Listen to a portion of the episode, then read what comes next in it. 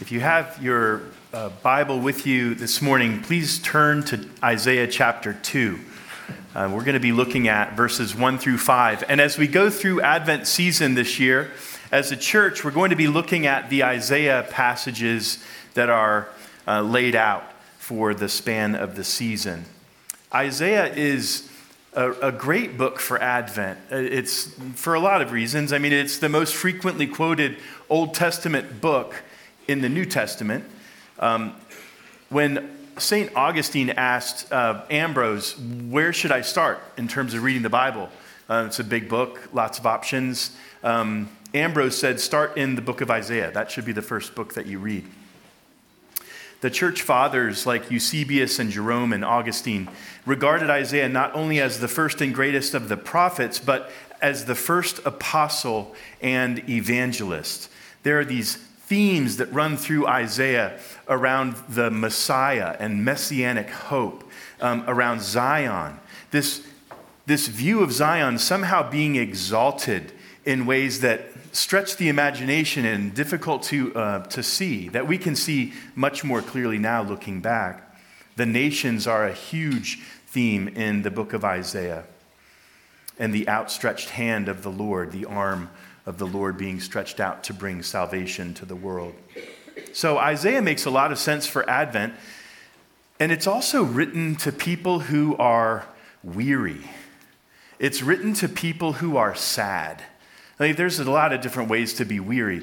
We are very weary. I think as a nation, as a world, we're weary. Um, COVID was exhausting and still is. I think in many ways, people are just starting to kind of get some of those muscles back of having people over and being out and about and having energy to do normal things. We're weary, but, and not to mention lots of other reasons. But, but there's also this sadness that you pick up in the book of Isaiah as you read through it and as you put yourself into it. Because a lot of the stuff that's wrong in Israel at the time, it's their fault. Like they made a mess of things, right? There's a sadness that comes, there's a weariness that comes with brokenness. And then added to that, there can also be a sadness if that brokenness, you're culpable for it. That's a different kind of weariness, and that's happening here. And they're kind of at a loss. Like, how do we even fix this? It's so far gone um, that we have no idea how to get it back. But these people have hope.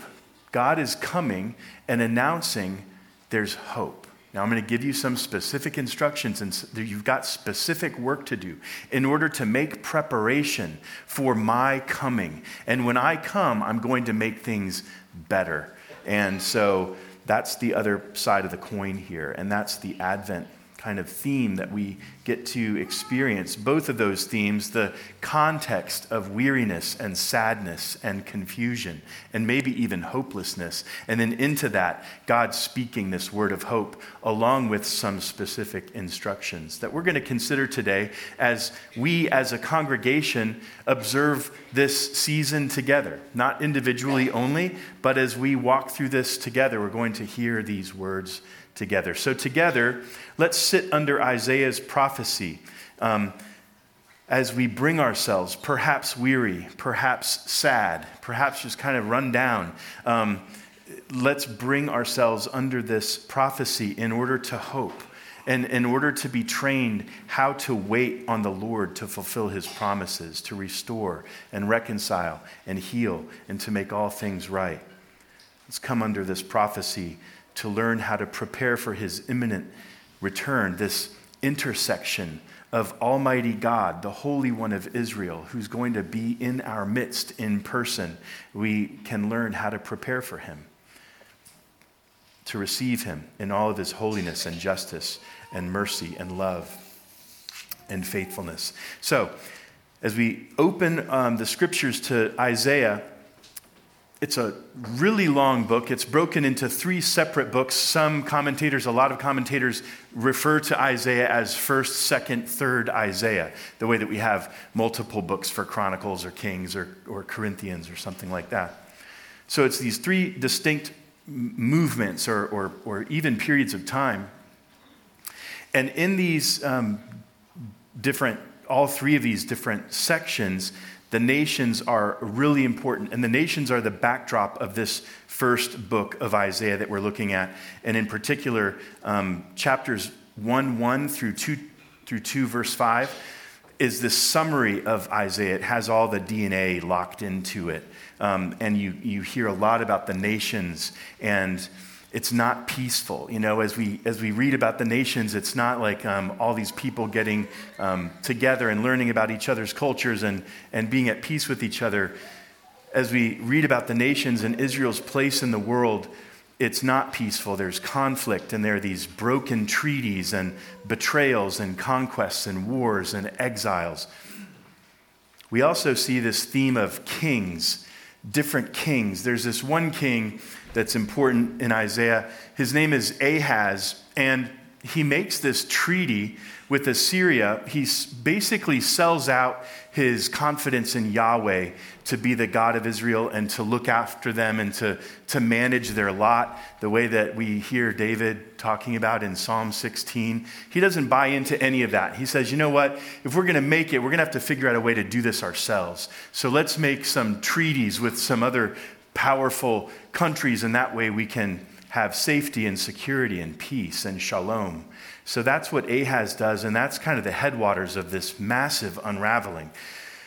But then you get to Hezekiah. Hezekiah hears the prophecy of the Lord later on at the same exact place, the, the same exact, this, this road to the, where this person who works with soap. Um, it's a really specific reference to where these meetings occur. The first with Ahaz, who totally messes it up for Israel. And, and, then, the, and then later on, Hezekiah meets the prophet at the same exact place. But Hezekiah, when he hears the words of the prophet, he repent, he, he, he's broken, tears his clothes and puts on sackcloth and prays to God that he would deliver them and leans into God completely. And Isaiah is training us to think of kings this way that maybe, somehow, if someone from a royal house is faithful to God, then the intercessions of that person might stem God's judgment for a whole people. And, and maybe if, if a faithful, righteous person from a royal house will do the right thing by God, maybe we can have peace. So Isaiah is training us to lean and put a lot of kind of PSI on the, the goodness or badness of these kings. And, and don't we see later when Jesus cries out, It is finished, that based on all of his intercessions and everything leading up to that moment, that when he cries out, it is finished, in that moment, the veil in the temple is torn from top to bottom. It's, it's all rooted here in Isaiah. Maybe that's why Ambrose told um, Augustine to start here, so that he'd be able to understand things like that when he got to them in the New Testament. Zion is another huge theme. Just a quick overview here. Bear with me. I'm almost done with this part, and then we'll get right into the text. But Zion's a huge theme that somehow God's going to use Zion, either literally or somehow this figure of Zion, to, um, to work his um, redemptive work in the whole world. And we're going to see that unfold in a few different ways in the New Testament and, and as we move through these four passages of Isaiah that we're going to be looking at this month. Jesus comes and, and in, a, in a lot of ways fulfills this idea of Zion. He personifies it. So, like when Jesus says, Tear down this temple, and in three days I'll build it up, you see there's this kind of transfer happening where we, we've always imagined the temple being this thing that's built with hands and it's a certain thing. And Jesus is stepping into that and he's identifying himself in a certain way. That's going to be really important. But chapters 1 1 through 2 5, they give us this whole backdrop or this whole, um, uh, the, the contents of Isaiah together. The whole of the first chapter is just judgment. It's, it's you know, this very honest, frank, succinct, you know, you've blown it. Um, there's, there's, this place is a mess, and, and it's, it's your fault. There's hope we woven into that. Some famous passages, like the one about, let's reason together, though your sins are this way, they're going to be white as snow. That's in there, so it's not without hope, but mostly it's just that they're in a bad way. And then we get to chapter 2, verses 1 through 5, and this is where the thing turns. Against this backdrop of sadness and weariness and guilt and confusion, the word that Isaiah, the son of Amos, saw concerning Judah and Jerusalem it shall come to pass in the latter days that the mountain of the house of the Lord shall be established as the highest of the mountains, and shall be lifted up above the hills, and all the nations shall flow to it. And many peoples shall come and say, Come, let us go up to the mountain of the Lord, to the house of the God of Jacob, that he may teach us his ways and that we may walk in his paths. For out of Zion shall go forth the law and the word of the Lord from Jerusalem. He shall judge between the nations and shall decide disputes for many peoples, and they shall beat their swords into plowshares and their spears into pruning hooks. Nation shall not lift up sword against nation, neither shall they learn war any more. O house of Jacob, come, let us walk in the light of the Lord. That's the invitation for us this morning as a church, as a people, as a world. Come, let us walk in the light of the Lord. And Isaiah gives us three specific ways to do this as we begin our Advent together. The first is in verse 2, and the second is in verse 3, and the third is in verse 4. First, we see this worldwide attraction. Somehow Zion is going to be this place of worldwide attraction. And then, second, it's this place of valued truth. And third, it's this place of perfect peace. So look at verse 2 again. This place of worldwide attraction. It shall come to pass in the latter days that the mountain of the house of the Lord shall be established as the highest of the mountains, and shall be lifted up above the hills, and all the nations shall flow to it. Somehow, God's going to do something with Zion. And again, I, I think when you hear Zion, you can start to think Jesus, the Messiah. That, that when God comes, he's going to lift Zion up so high that everyone can see it and people will be attracted to it and all the nations will flow to it. You think of the Magi coming to see Jesus from far away. You think of um, chapter 1, verse 8 of Acts that says, Wait in Jerusalem until you're clothed with power from on high, and then be my disciples. Go into all the world, starting in Judea and um, Jerusalem and Judea and Samaria and all the ends of the world. You think of Jesus meeting with Nicodemus in the middle of the night and explaining to Nicodemus some of the things that are going to take place. And one of the things that Jesus says is that when the Son of Man is lifted up, he will draw all people to himself. If you flip back a page in Isaiah and look at verse 1, chapter 16, we start to get a sense for so, what can we do now in light of this attraction, in light of Jesus being lifted up as this attractive one who's going to draw all nations? How can we participate? How can you participate in that this Advent?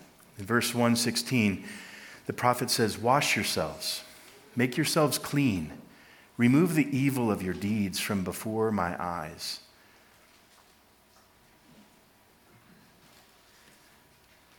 If Jesus is really worth it, such that all the nations are going to come to him, if Jesus is really worth it, such that if you've got all this other stuff going on and all these other things that you could do and all these other places that you could go to be happy or to be secure or to be safe or to find pleasure or satisfaction, but you see this mountain of Zion lifted up so high, and you see it and you think, well, I want to go there. That's better. That's better than anything else that I have.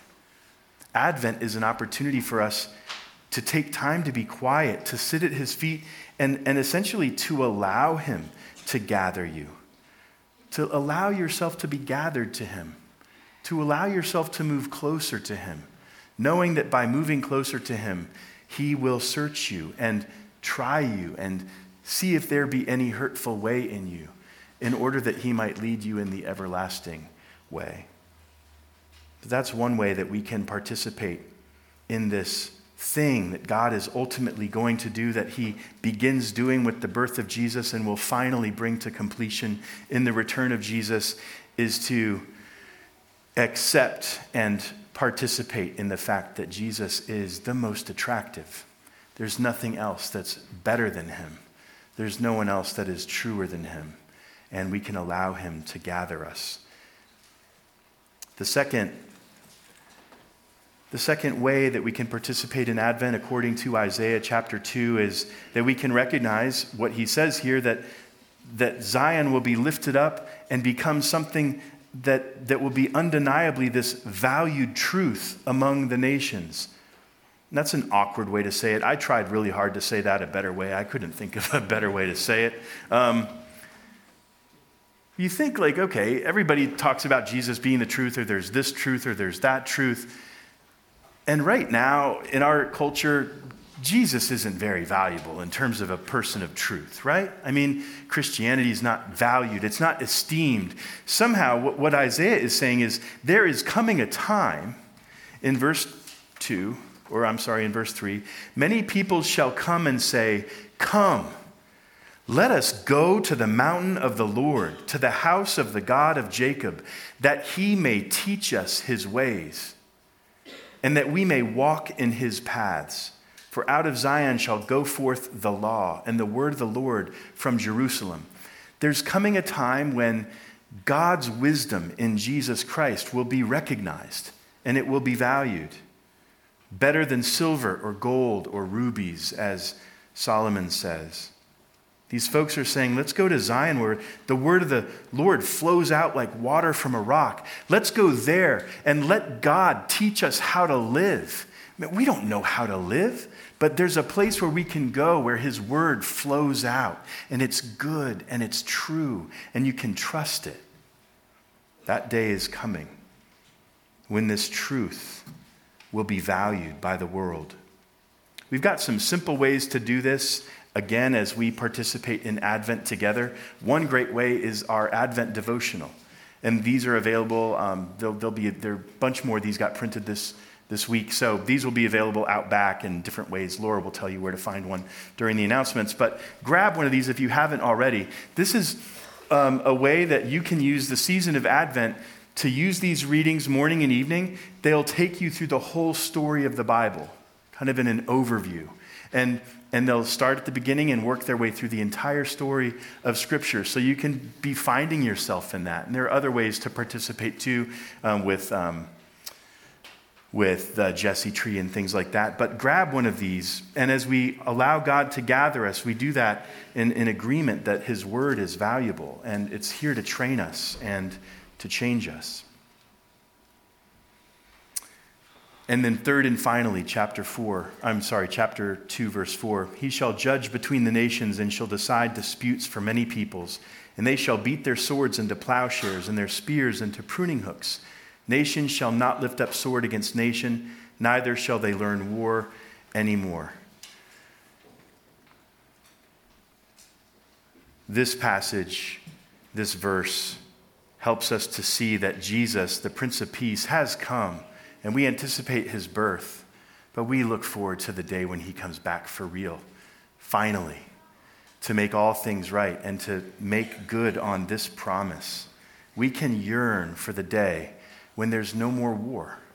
We can yearn for the day when instead of coming up using our engineering prowess to come up with better ways to kill each other and learn how to do that, that we can learn how to feed each other and nourish each other and take care of each other.